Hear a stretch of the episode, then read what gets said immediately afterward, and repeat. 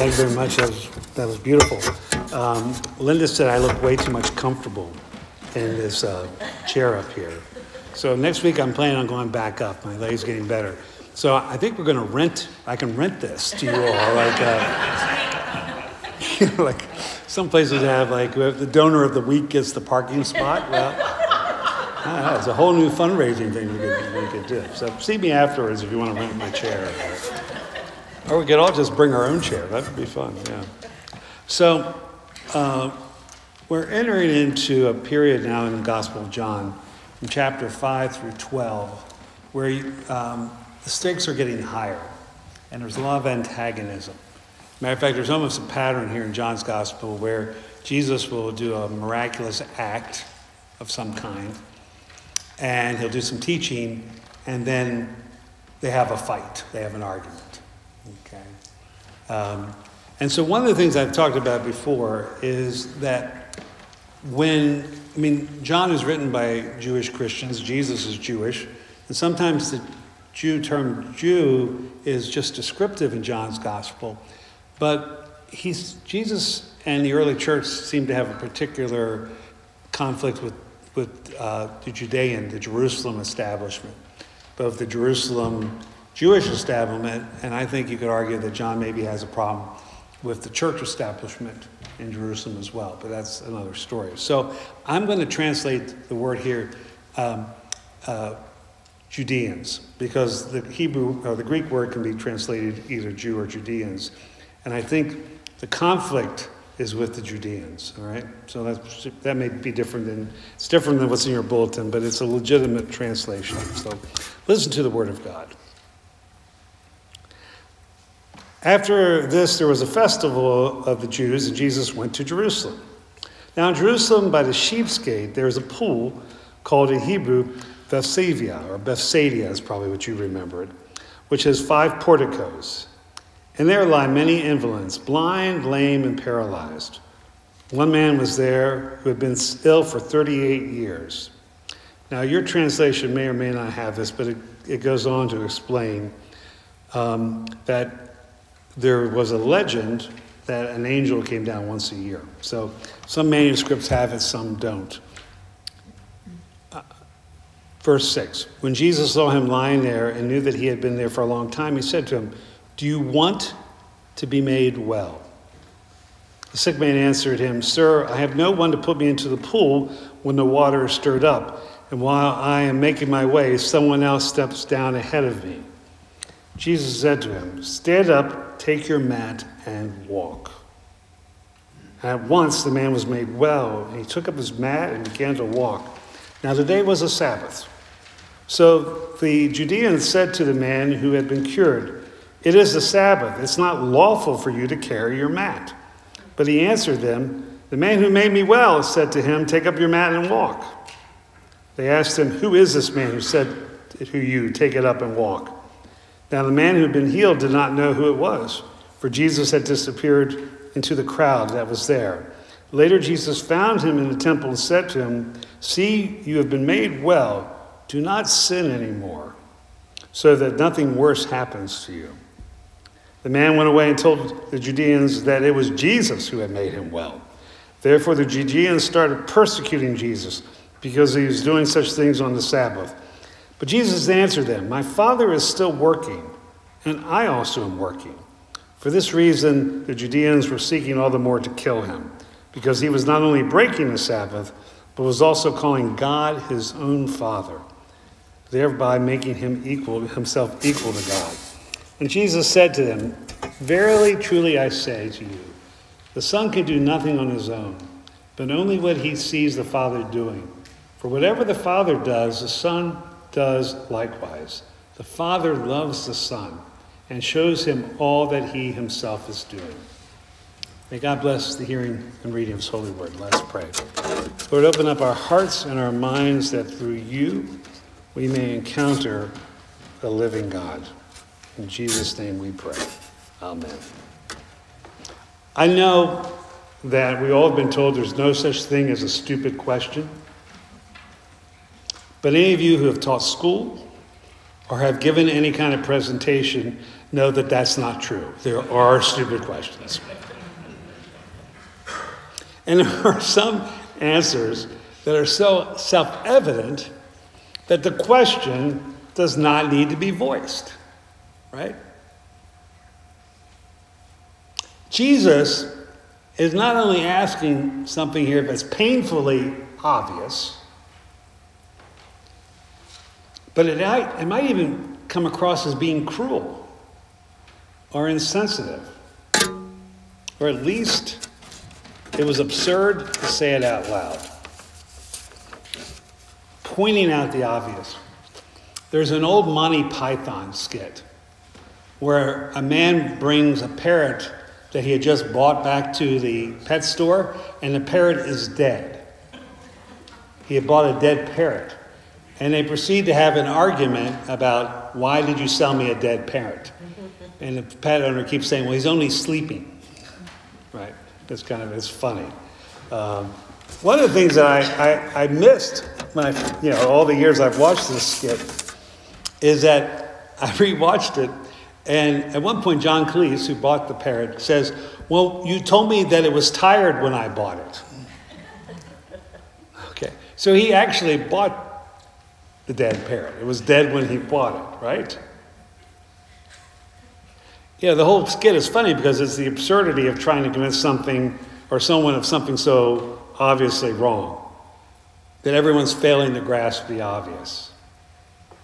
It's funny in a skit or a sight gag, right? The picture of the guy coming in with an arrow through him and saying, I have a headache, right? We've all seen those kind of funny skits, right? But it's not so funny in reality. Like, on the national level right now, we're all watching the car drive towards the cliff, right? We're just all watching it happen. And we're thinking, okay, they're not really going to drive this car off the cliff.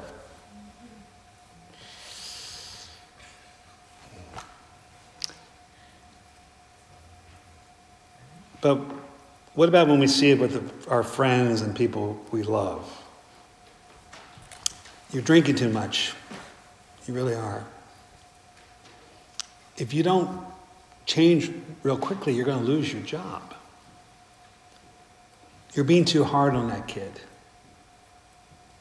And you can't see it right now, but you're not going to like what's going to happen down the road. Now, sometimes we say those things, often we don't, right? But what about in our own personal level? What are the things and thoughts and attitudes that we hold on to that keep us from being whole, that keep us from a deeper and more vital relationship with God? Chapter 5, as I mentioned, brings this whole new dimension of what Jesus is doing in his life, in the message, in the ministry. And there's all this dynamic of these verbs, the verbs that keep reoccurring. I really encourage you to look at this at yourself, because there's this wanting and seeking and knowing, believing, loving, saving, abiding, rejoicing, and all these active verbs that create this dynamic nature of what's going on. Some of it's conflict, but people's lives are being changed. Bad ideas are being challenged. People are being given an opportunity to live new lives. It's interesting. People used to be skeptical about the history or the historical accuracy of John's gospel. But archaeologically, we found these 5 porticos. So there was a pool like this, and I think our only source for this pool, that it was the Gospel of John. It's been discovered. And there was this legend, right? It's a legend. It's kind of at some levels, it's a sad legend, right? That once a year, an angel comes down and kicks up the water, and then whoever gets in first gets healed, right? There's a kind of cruelty to it, isn't there, right? But at any rate, everyone's lined up around it. And We find out that this guy had been sick for 38 years. It's hard to even imagine what that would be like, right? I mean, I've limped along with arthritis here, and I've got new hips, and I'm going to, I understand what it means to struggle, but, and we all do, but 38 years of lying, waiting. When Jesus saw him there and knew that he had been there for a long time, he said to him, "Do you want to be made well?" Now, it is such an obvious question, but the answer the man gives opens up the possibility this might be a little more complicated. Because he says, "Sir, I have no one to put me in the pool when the water is stirred up. While I'm making my way, someone else steps down ahead of me." All right? So the question is, for 38 years, you've been waiting to be well, but you don't have anyone to help you, and you get beat to the water every time.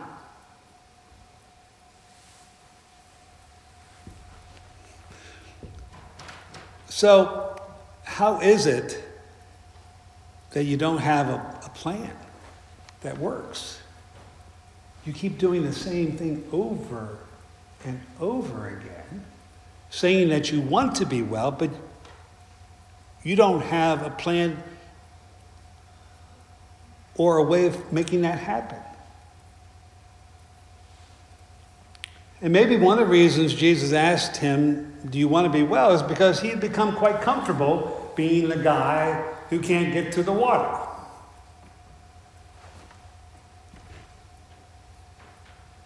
He may have not liked the paralysis,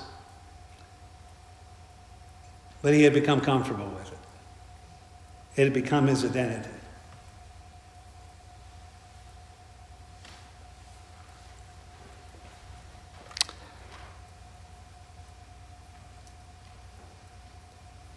We've all had conversations with people in trouble.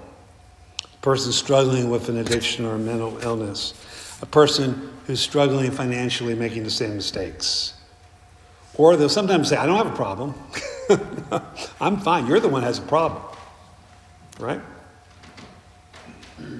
"I don't want to change. There's no hope for me." That's the sad one. "There's no hope for me.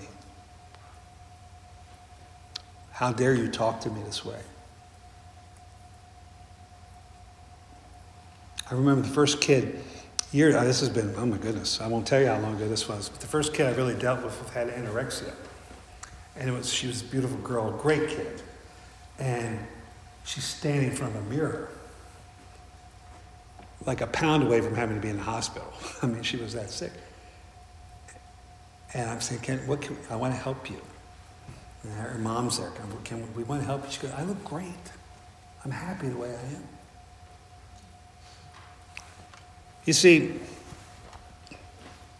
we see these extreme situations, and I have all these sad stories in my head and memories. There's some that have good endings, don't get me wrong.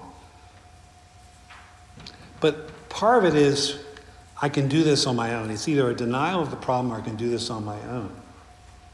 And Lent is allowing grace to revisit all the areas of our life.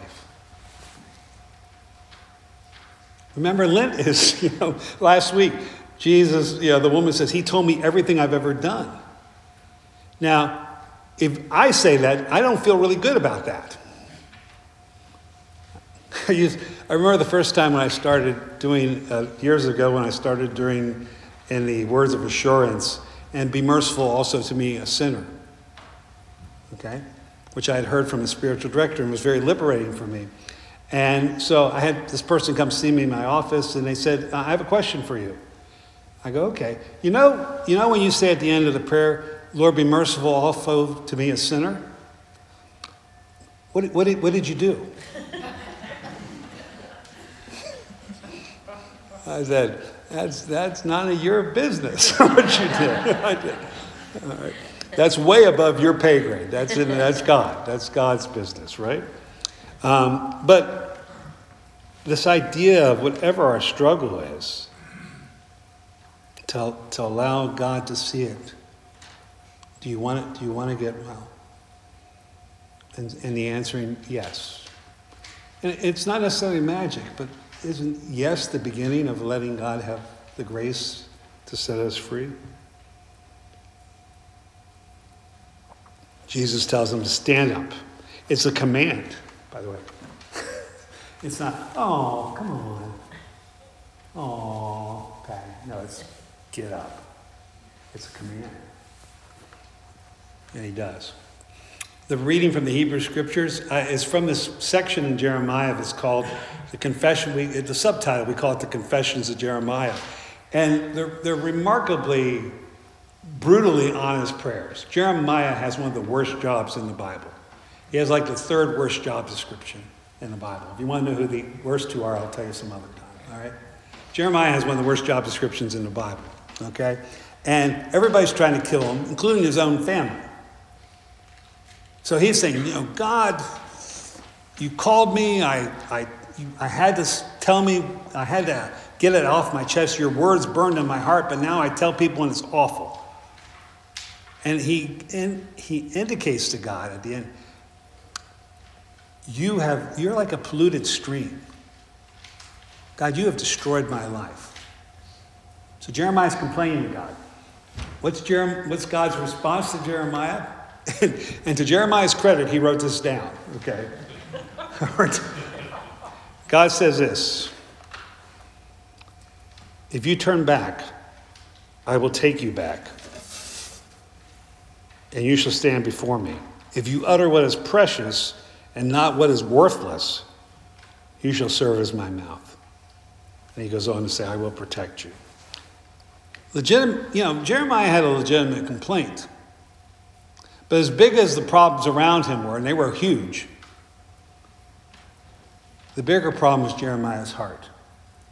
Jeremiah's complaining about what all those people are doing to me. Jeremiah's complaining to God, what you've set me up here. And God's response is, if you repent, if you change, then we can do something about this.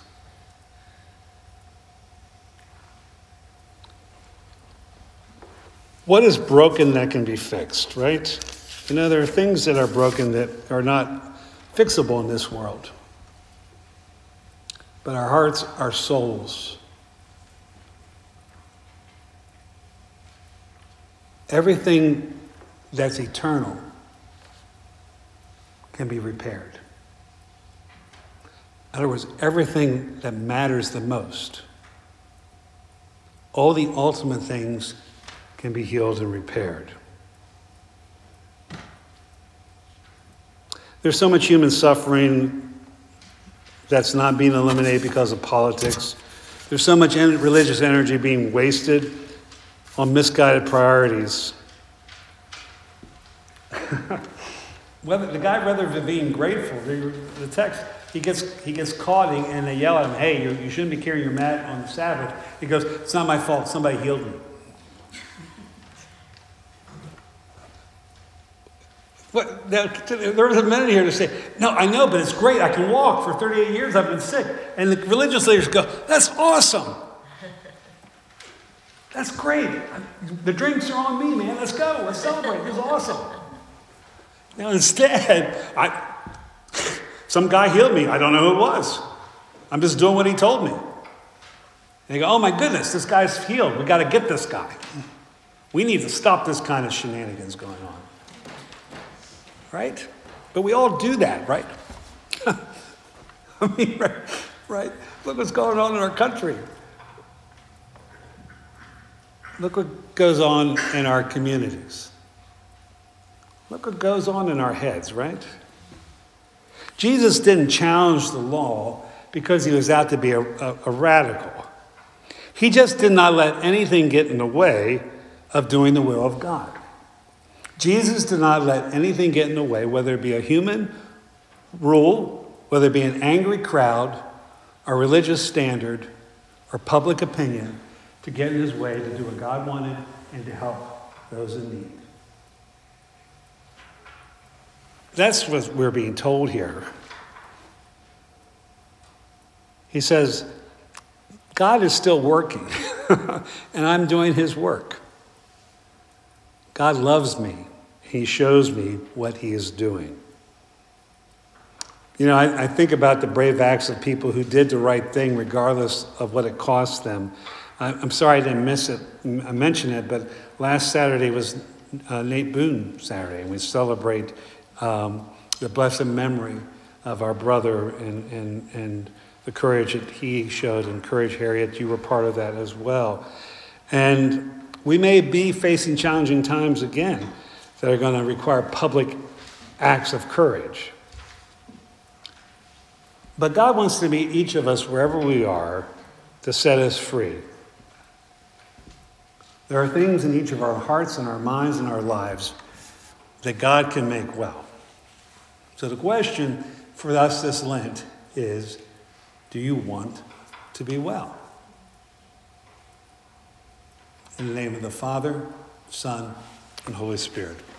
Amen and amen. I invite you to stand, and together we will proclaim what we believe in the words of the Apostles' Creed.